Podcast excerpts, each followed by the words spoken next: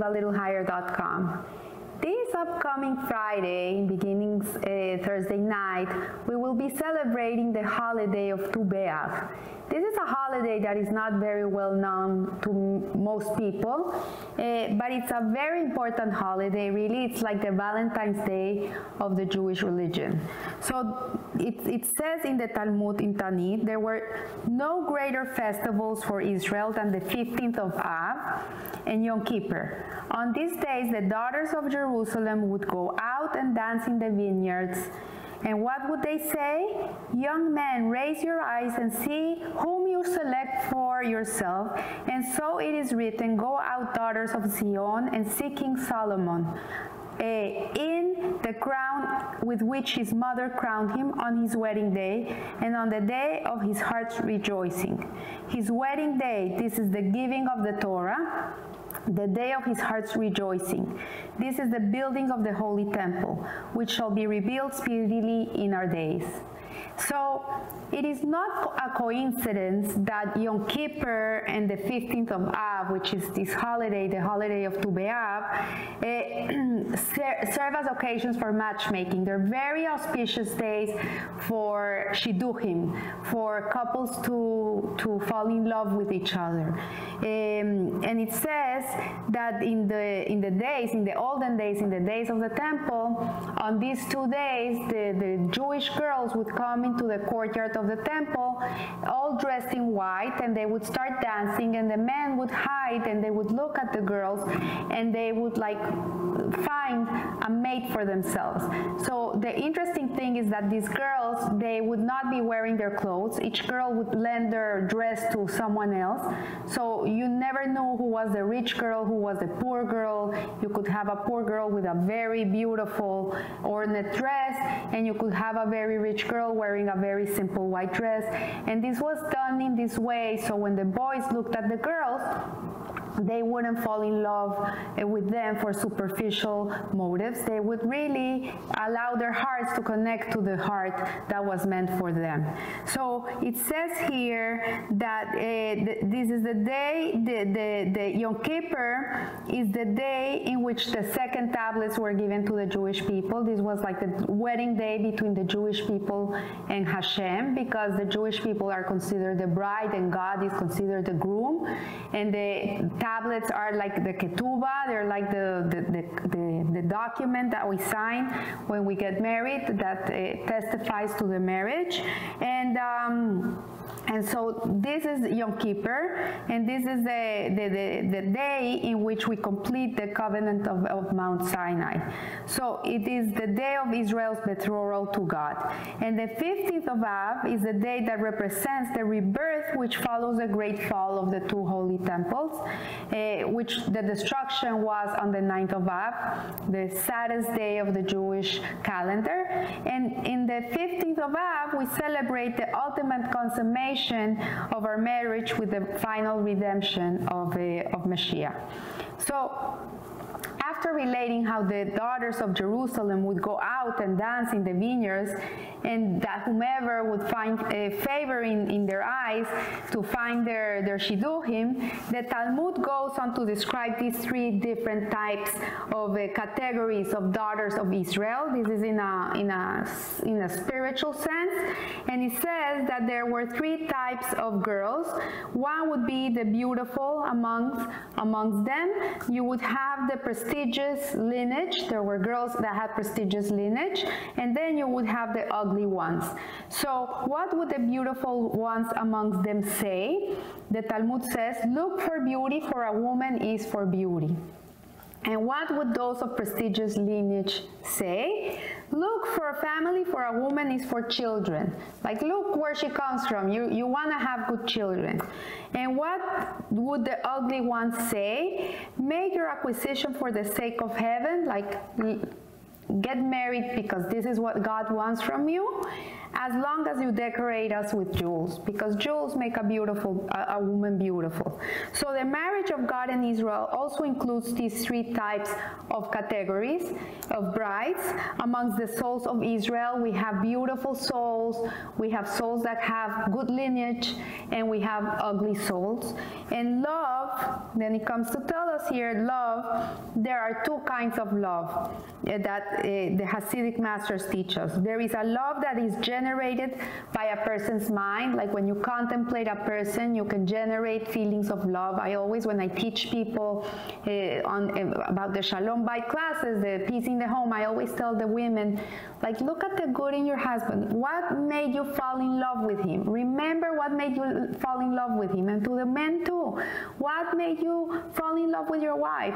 Sometimes in marriage, we forget what made us fall in love. We're only looking at the at the negativity of, of, of the other person. We're looking at what what is wrong with them, and we forget what is right. And we put so much emphasis in what's wrong that we end up not loving that person anymore because this is generated by the intellect, when you're focused on something that is right or you're focused on something that is wrong, that's what your emotions are gonna, that's, this is what you're gonna feel. So what the, the, the Hasidim teaches is that this is, a, this is a love that is, that we ourselves create we, uh, with the way we look at people.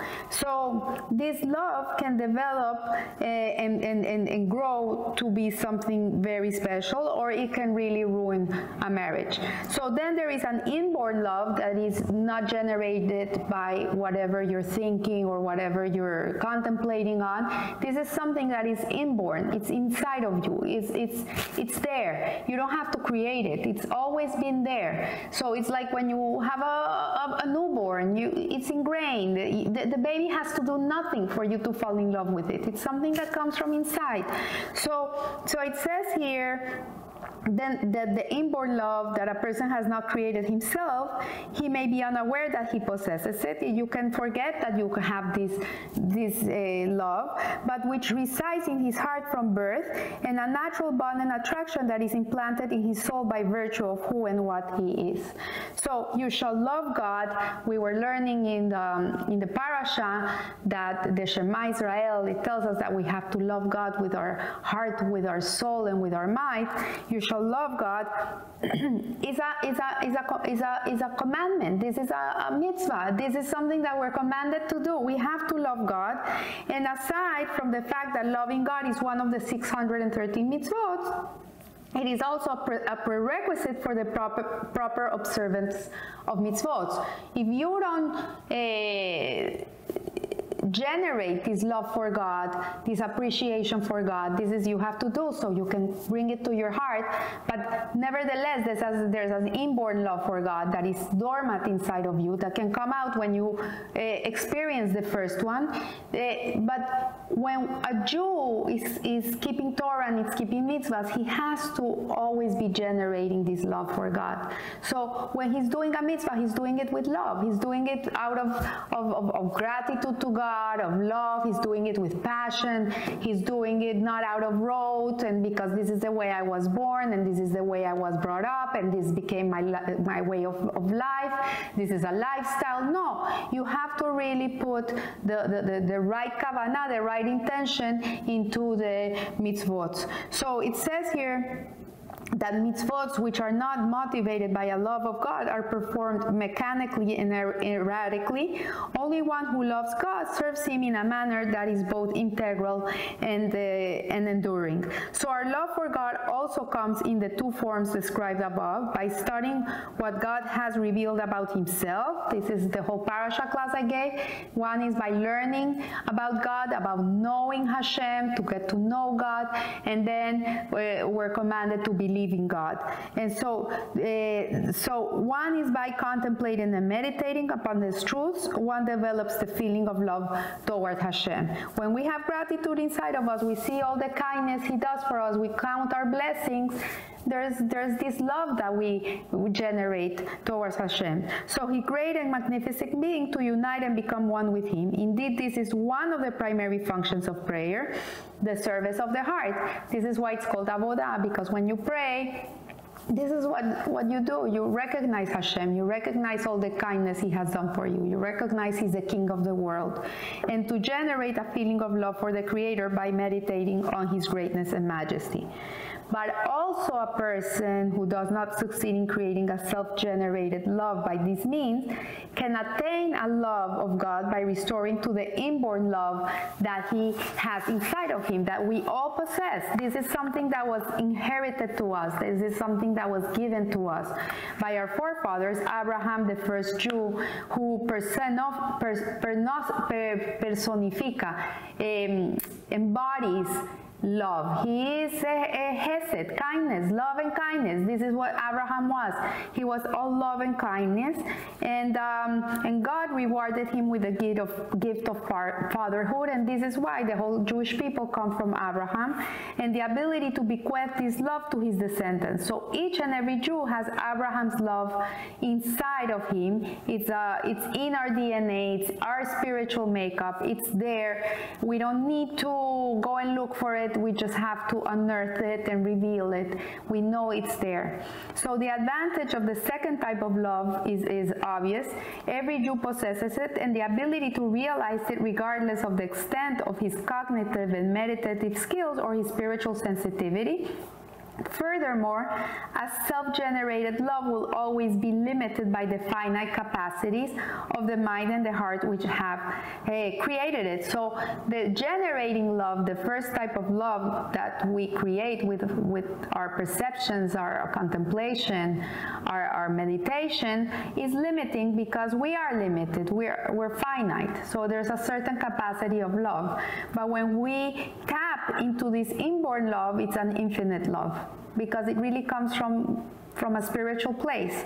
So, but there are advantages to, self-generated love as well. Though lesser in essence and scope, it is more keenly felt. You feel more the love that you generate. It's more exuberantly experienced. For such is our nature. What we create is more precious to us than what is given to us. So we know that when we work hard and we create and we earn and we did, for us, it has a very big value. When we're giving things for free, we take them for granted. We don't appreciate them. So, so he says, it says here, that the, what we create is more precious to us than the most valuable endowment.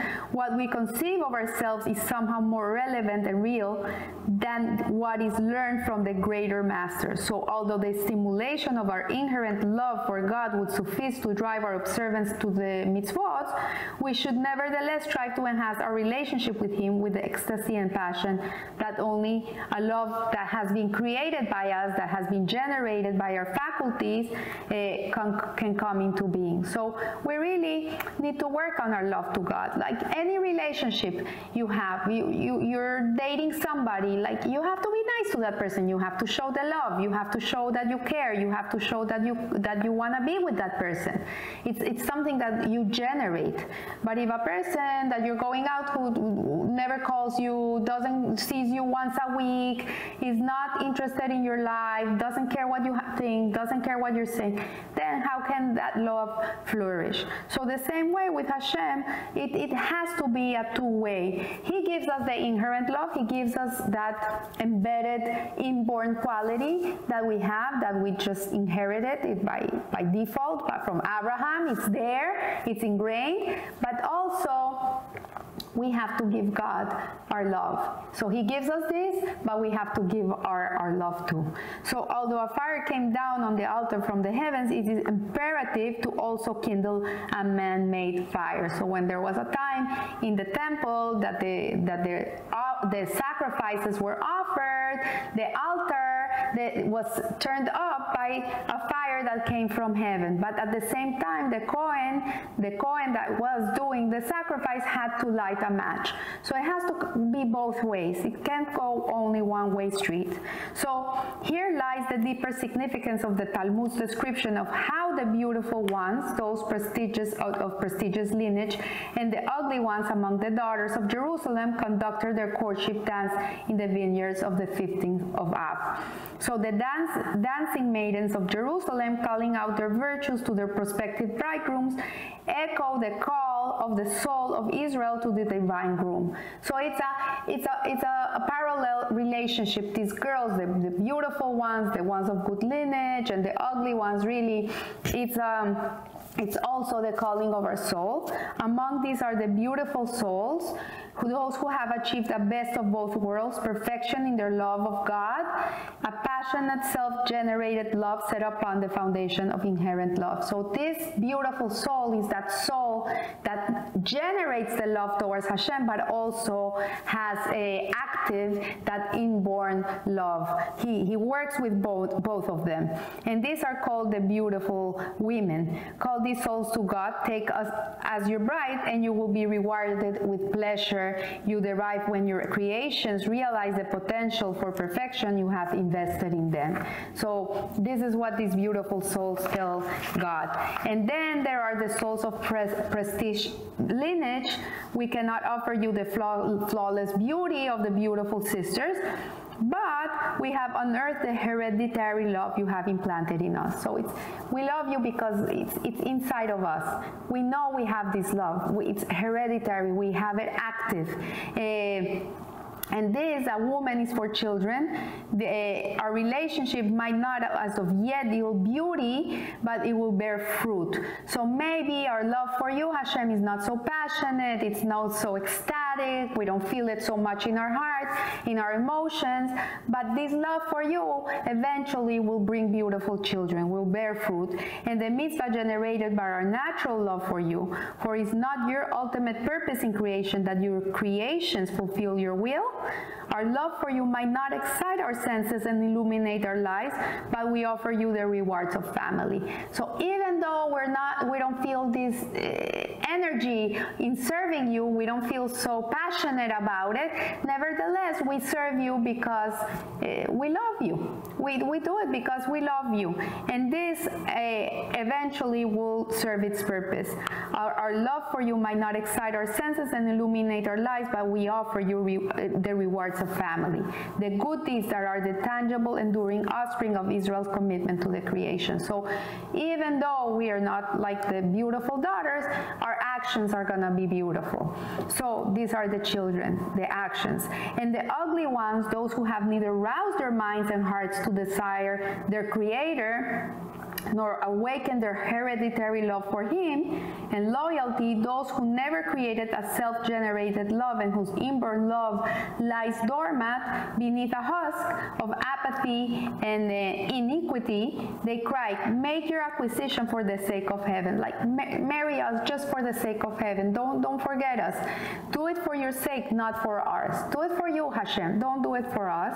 Call the ugly souls of israel. Take us as your own despite our appearance because only you know what lies behind our appearance. Only you know what is in our heart. Hashem knows what everybody has really inside of themselves.